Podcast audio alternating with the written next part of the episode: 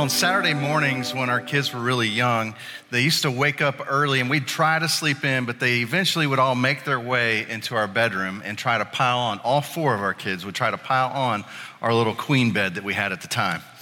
And what started out as sweet cuddle time as one or two of them would come in would quickly turn into a WWE cage match.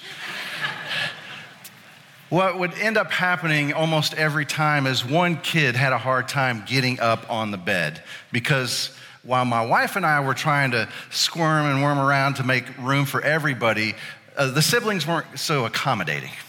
Uh, they would, you know, stick their legs out and kick and not let them get on because uh, they got their space. They were in and they were good with it and they were okay with their sibling being out. And inevitably, the one that got left out would throw a fit and would just go ballistic about it. And so we would have to try to move everybody and try to get them uh, on the bed with us. Some of you have lived this day and lived this morning. And what we noticed was our little ones felt like if they couldn't get on the bed, they really weren't feeling a part of the family that they felt rejected even in that simple symbol of just being on the bed with us. And what is true about the way that our family dynamics work and the little things that make us feel a part of the family, make us feel accepted or make us feel rejected, make us feel in or make us feel like we're out, is actually true about a lot of what we experience in life and relationships. See, because most of us have had those moments in fact, just by me mentioning a few examples, it might bring back some emotions that flare up. Like the time you tried out for the team and you worked really hard and you did not make it, you got cut.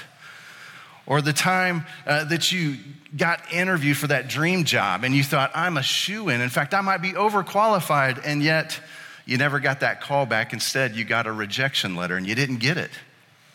And you felt rejected and it stung. It hurt deeply.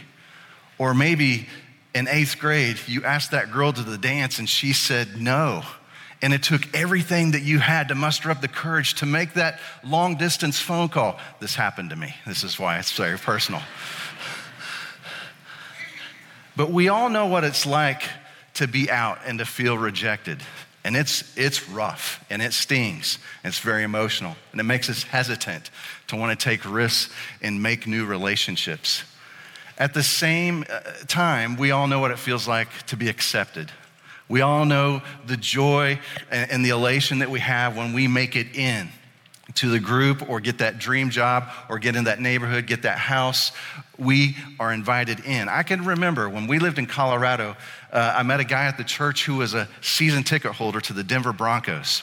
And he told me, he goes, Have you ever been to the, an NFL game? And at that time, I said, No, I've never been to an NFL game. And he goes, Well, let me know if you ever want to go because I'm a season ticket holder and I would love to bring you. And I'm like, You had me at hello. I want to go to an NFL game. Like, I would love to go. And I didn't expect to hear him until like later in the season when the games didn't matter. He calls me up right away and he says, Listen, my wife's not going to the game. You want to go to the game? I'm like, yes, I want to go to the game. So I'm super excited going to Mile High Stadium, the old one. And so I, I get in the car with him and we're going, and it's a Monday night football game. And it is not a preseason junk game. It is like the opening Monday night football game of the season for the NFL. So it is a huge game, and the crowd's electric, and the stadium's shaking. And not only is it the opening NFL game on a Monday night football game? It was the night they retired John Elway's jersey. Yeah, I know. Some of you guys are like, oh, yeah, you know. You're like, hey guys, I was there. So I'm on my cell phone. It's like the first time I ever had a cell phone. I'm on my cell phone calling everybody back home in Indiana. You're like, turn on your TV. I'm in the stadium. I'm at the game. You can't believe it. Listen to the crowd. Like, as if they're going to see me, you know, like with 60,000 other people. But I was so excited because I was so in in that moment. I was a part of what was happening. Was I a Broncos fan? No. But I got caught up in the whole thing. Was I a John Elway fan? Eh, not really. I'm a Peyton Manning guy. But you know, it was just like, man, just to be there, to be in, to be invited, to be a part of it felt so amazing, so special that I'm bragging about it 20 years later to you all. It was incredible. See, we have always struggled with this, with our dynamics and the way that church works of who's in and who's out, who feels rejected and who feels accepted. See, we know this truth throughout our lives, and you don't even have to know much about Jesus or faith to have experienced this in life and love and relationships. Being out is awful, but being in is amazing. Being out is awful, but being in is amazing. I think this is one of the dynamics of why people have a hard time sometimes calling church family. That the scriptures describe it as the family of God, that we'd like to endearingly call it the family of God. And those of us who are in would say, yes, it feels like family. But those who are out or might have had some rejection, rejection kind of experiences would have a hard time wanting to call it that. Well, in my church that I grew up in, I grew up in Colfax Christian Church, the same church that my great grandparents went to. I was in, okay, from the time I was born because of the family depth and relationships. But some of you grew up in a church like I grew up in, and you knew you were in, and this is how you knew you were in if you got your picture in the church directory, you knew you were in. This is how in I was. All of our family photos, Olan Mills came to do the directory every three to four years. That's 1979. I'm that old. So some of you know I'm that young to some of you, okay? So it's, it's a both in here. Yeah, that's me, in case you were wondering. See, the church has always struggled with this since the beginning and the birth of the church in the book of Acts.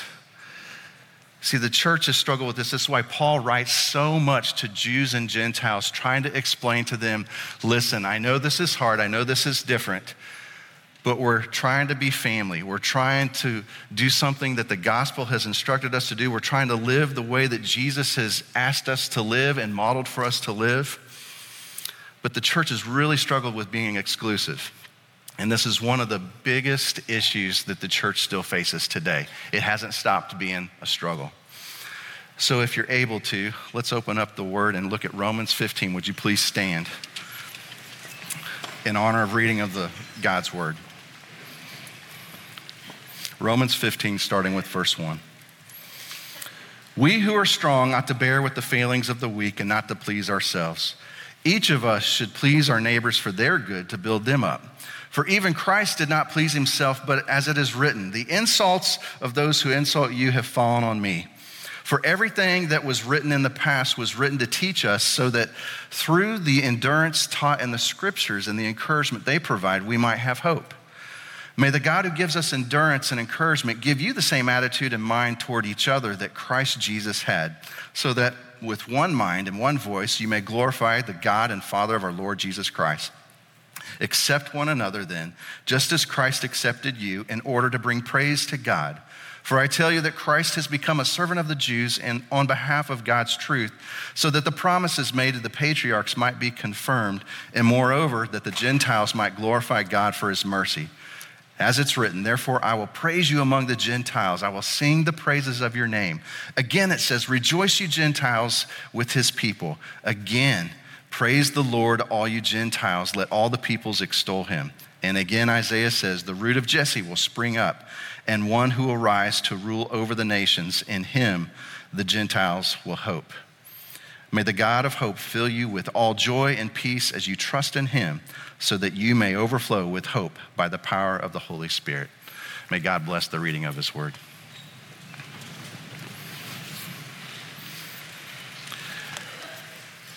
Chapter 14 and 15 really do go together in one complete thought. So, this is like a part two to Pastor Matt's sermon from last week in Romans 14.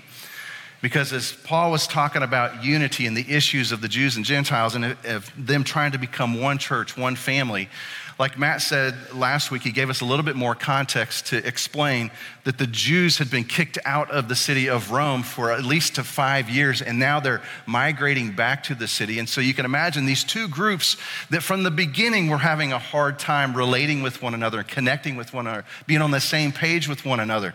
Now they've had five years of relationship separation, and now they're coming back together, and now they're supposed to be family again. You can imagine how difficult this is. Some of you understand what this feels like because maybe your kids have moved out and life was good, and then they moved back in, and you're like, okay, this is really harder than it was the first time when we had them here at our house. And you understand the difference and, difficulty that these relationships can bring. Like Matt said last week, they had very different opinions and preferences and dietary laws that the Jews would follow that the Gentiles thought were just bizarro. They didn't understand why they couldn't eat bacon. Most of us would be like, yeah, that's nuts. Why can't you eat bacon? Like, are you serious? Thank God I'm not a Jew. But they, they just had all these religious differences that if you were a Jewish Christian, you grew up in a certain system, but if you were a Gentile Christian, you did not. And so it was hard for them to reconcile this, which Matt brought this one awesome line when he said, In essentials, unity, and non essentials, liberty, and all things, charity. And this has been a great guiding principle as we discern what are the most important things about the gospel message of Jesus that we all agree to, and then what are the things that it's okay to disagree, but we can still be friends and family. In essentials, unity, and non essentials, liberty, and all things, charity. So we're going to break down Romans 15, 1 through about 21. We're going to look at this verse by verse and we're going to apply it to our personal relationships and how this works for you and me day to day with the people we're trying to do life with. So let's look at Romans 15, 1. We who are strong ought to bear with the failings of the weak and not to please ourselves. And so Paul uh, is saying right off the bat, like, I get it. Uh, some of us think that we have the upper hand, we who are strong, we who understand the scriptures better or who are more mature. Who do you think related to this, the Jews or the Gentiles?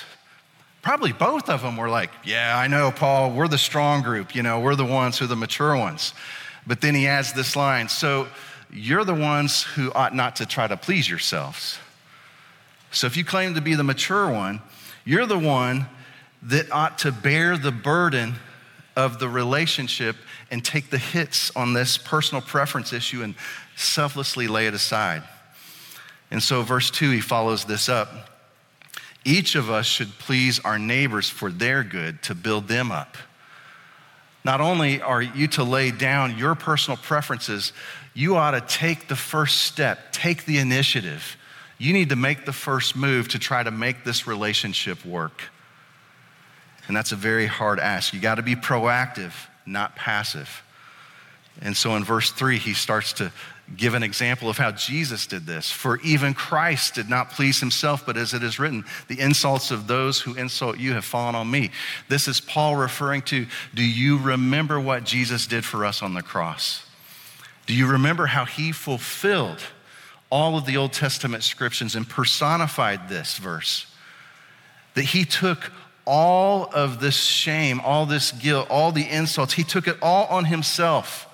Not because it was a happy, good time, but because that's what it took to lay down his life for our sake.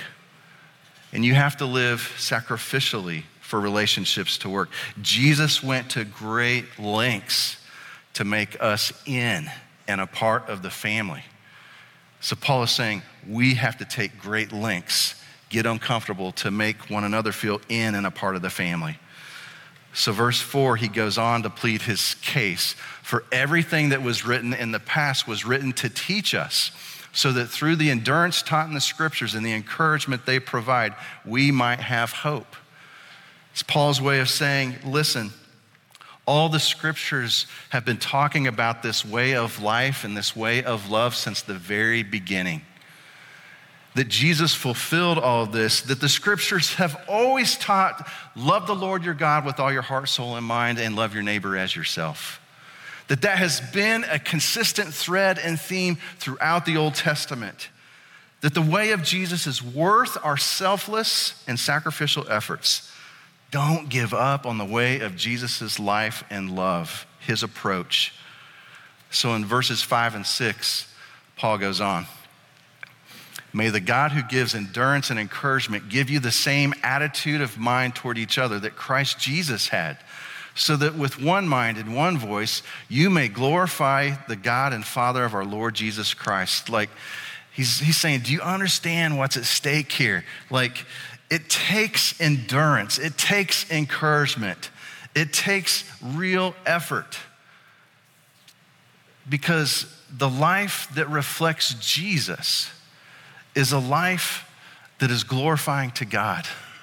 That the more that we can get good at this, the more it reflects that we are actually the body of Christ. See, the world, if they want to see who Jesus is and see what he's like, they're going to look to his followers and go, oh, is that what Jesus is like? And if we follow the way of Jesus and the way of love that Jesus modeled for us, then they will see a very accurate picture of, oh, I like that Jesus, and I want to be a part of that family. I want to be in with that group, which gives glory to God. If we can become that kind of church family, which Paul is trying to encourage the Jews and Gentiles to become, that he's also encouraging us to become. It's a beautiful picture of who Jesus is for everybody looking in. And so it leads us to kind of the money verse of the whole chapter in verse 7.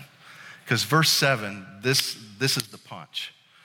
Accept one another then, just as Christ accepted you, in order to bring praise to God. This is Paul's way of saying, Have you forgotten how out you were but by the grace of God? We were once so far out, we don't even know how far out we really were, especially for those of us who might have been born and raised in a church. But because of what Jesus has done, we are all invited in. It wasn't that we were so special when we got invited in. It wasn't like we were the all star person that God said, oh man, I got to pick him, number one draft pick to be on my team. No. While we were still sinners, Christ died for us. On our worst day, God looked at us and said, Yeah, it's worth sending my son to die for them. I love them. I'm going to show my grace and mercy to them. There wasn't anything impressive. You didn't give God your resume and he goes, Oh, look at that. I got to have them. No, our resumes were full of sin. Anything we had to offer God was horrible. It's what took his son to the cross. We weren't so special when we got invited in. That's why it's so amazing what God has done for all of us because of how in Jesus makes us feel and has invited us into. This is how we ought to approach other people in accepting others. But here's the hard reality for those of us who have been in for a season or two. The longer you are in, the harder it is to remember what it was like being out. The longer you are in, the harder it is to remember what it was like being out which the church isn't even that old in the book of Romans. And Paul is having to say this to them after just a few years of them being in. He's saying, hey, listen, you're already starting to forget how out you were. You're already starting to forget why we are proclaiming this kind of message and how in Jesus wants everybody to be. Because the longer you're in, your vision and your focus tends to stay in. Because if you're in, you tend to feel superior to those who are out. We're all this way because we made it in, and maybe they don't deserve to be in, and so we feel a little bit better. But we're forgetting that we were once outsiders. And when we give the impression, whether intentionally or unintentionally, that people need to get their act together before they can be loved and accepted by us or by Jesus, we are forgetting, woefully forgetting how out we were because we didn't get in because of our goodness. We didn't get in because we had the right political views. We didn't get in because of the family we were born into. We only got in because of what Jesus did. We tend to forget that being out is awful and being in is amazing. In the rest of Romans, from verses 8 to 33, Paul quotes the Old Testament scriptures, and he does something that no one else does in the New Testament writers. This is really cool, and if you're a Bible student, you're really gonna love this because it's not so obvious just when you read the text. But Paul picks three sections of the Old Testament in order to kind of prove his case that God has always been this way and Jesus came to fulfill everything in the Old Testament. And so Paul quotes from the Old Testament from the law, from the prophets, and from the wisdom literature, the three sections of the Hebrew scriptures. And this was his way of letting the Jewish audience know, like, hey, I'm, I'm going to explain to you through all of the different Hebrew scriptures and different sections that we hold dear that this is the way God has always been and how he has always set it up. So we're going to start in verse 8. For I tell you that Christ has become a servant of the Jews on behalf of God's truth, so that the promises made to the patriarchs might be confirmed. So, this is his way of starting out his argument saying, Hey, when you look back at the promises to the fathers of our faith, to Abraham, to Moses, to David, when you look back to the promises through the prophets like Isaiah, when you look back on that, Jesus fulfilled everything that they hoped for. Jesus personified all of that. He lived that out, and He's invited us into that way of doing life together. So in verse 9, He continues on. And moreover, that the Gentiles might glorify God for His mercy.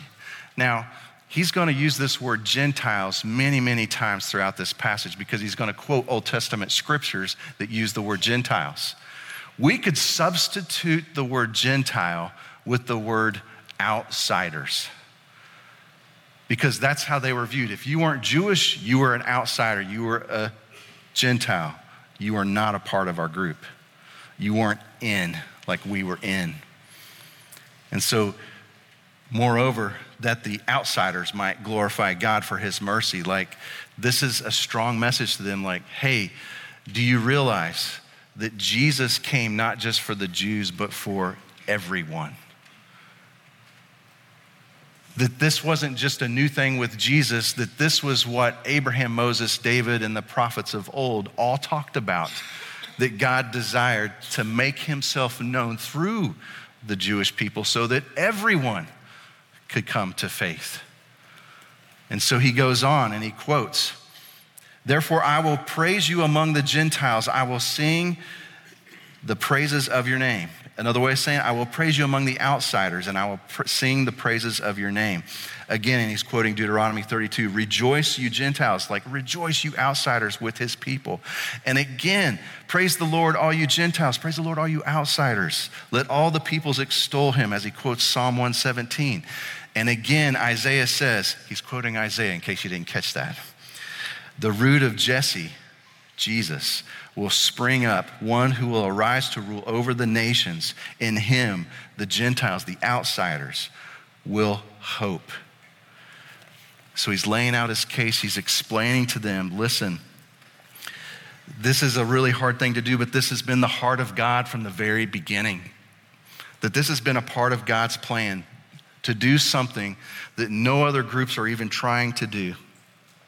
Because he's trying to bring all these different groups together under the one name of Jesus Christ.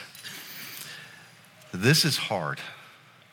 This is extraordinarily difficult.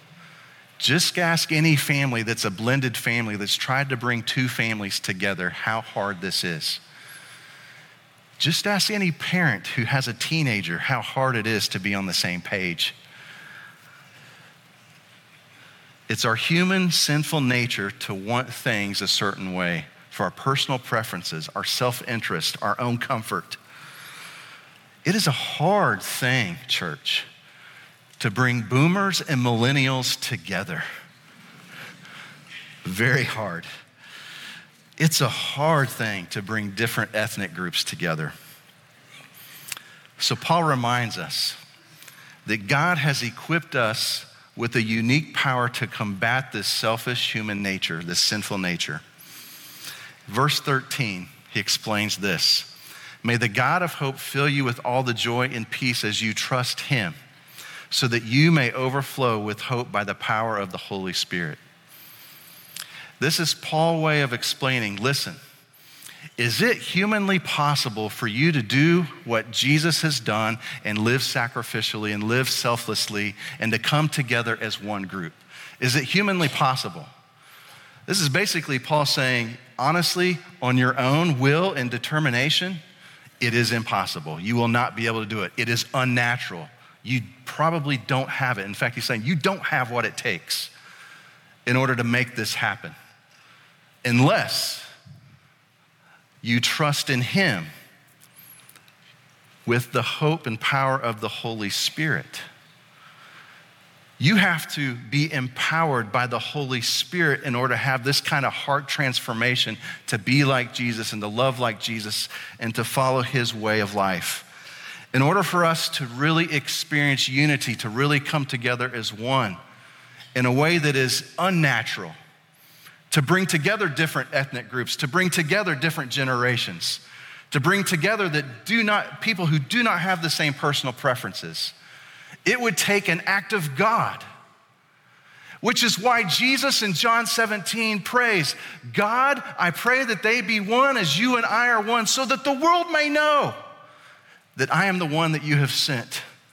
And not just for this generation, but for all those who are going to come behind me and believe.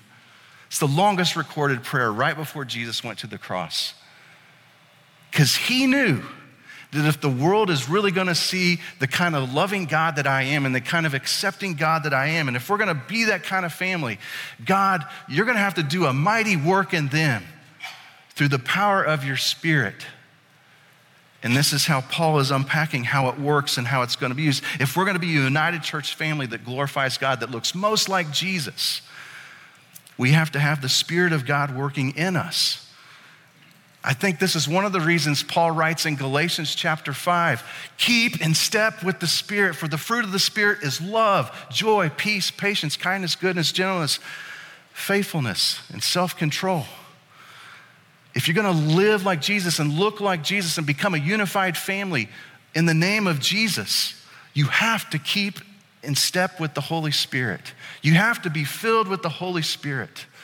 You have to trust in God the same way you trusted Him for salvation when you first came to Him in His grace and His mercy and accepted salvation. You have to keep coming to Him for sanctification, for transformation, for Him to fill you up with the Holy Spirit. So when you feel the tension inside of you of not wanting to accept someone, that is the moment you have to lean into God and say, God, I need you to empower me by your Holy Spirit because I am struggling to want to love this person.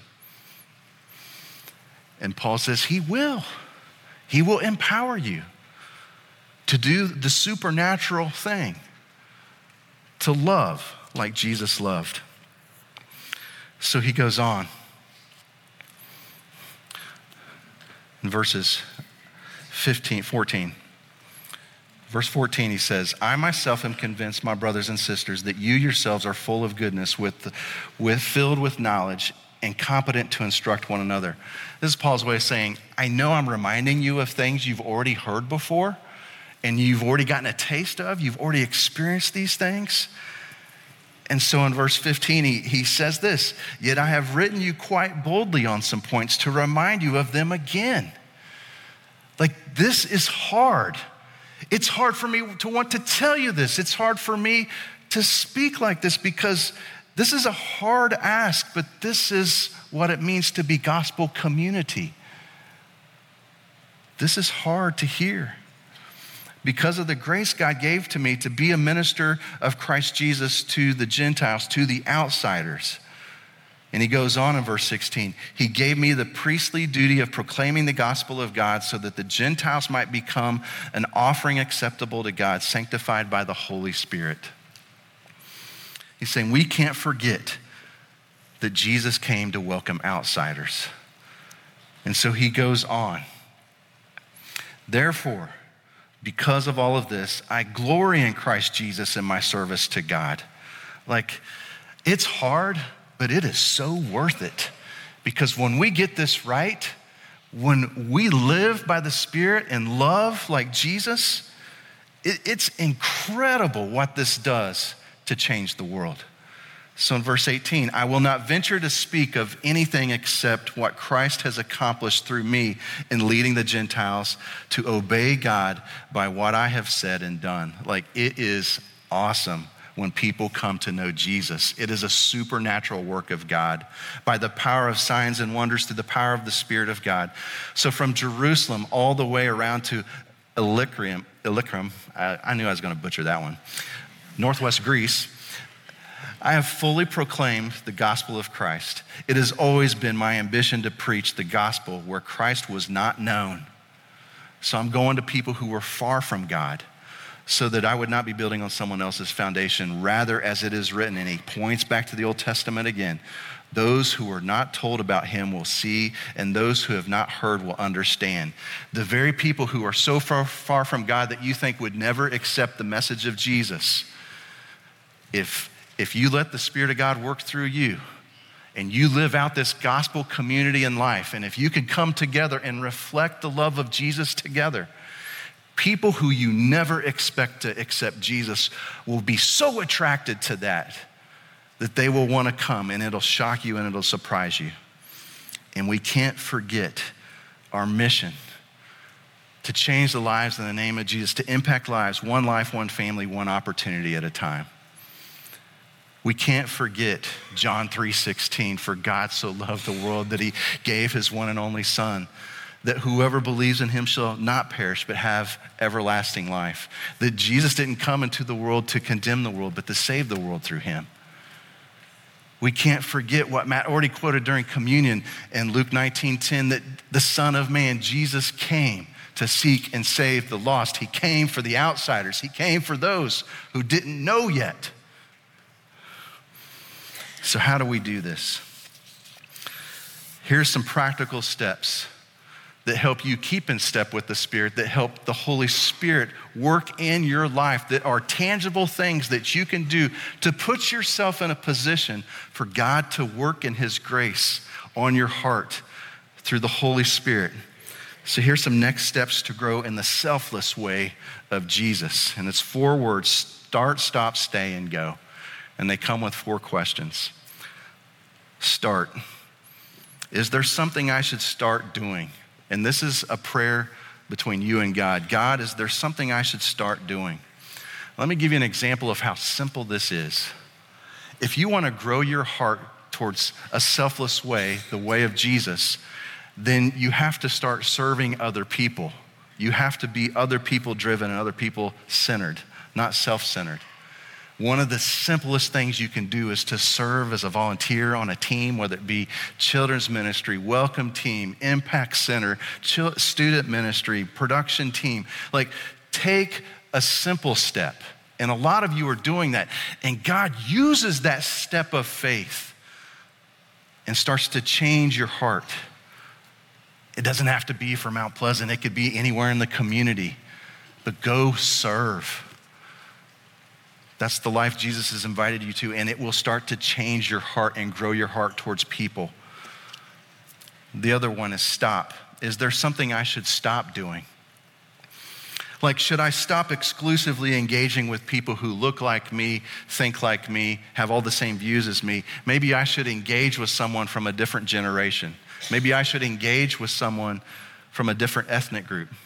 Maybe I should get outside of just my people in my comfort zone and actually start to talk to someone who doesn't look like me or doesn't think like me? Is there something I should stop doing in order for God to do a work in me that takes a step of faith? Stay. Is there someone God has right in front of me that I need to connect with?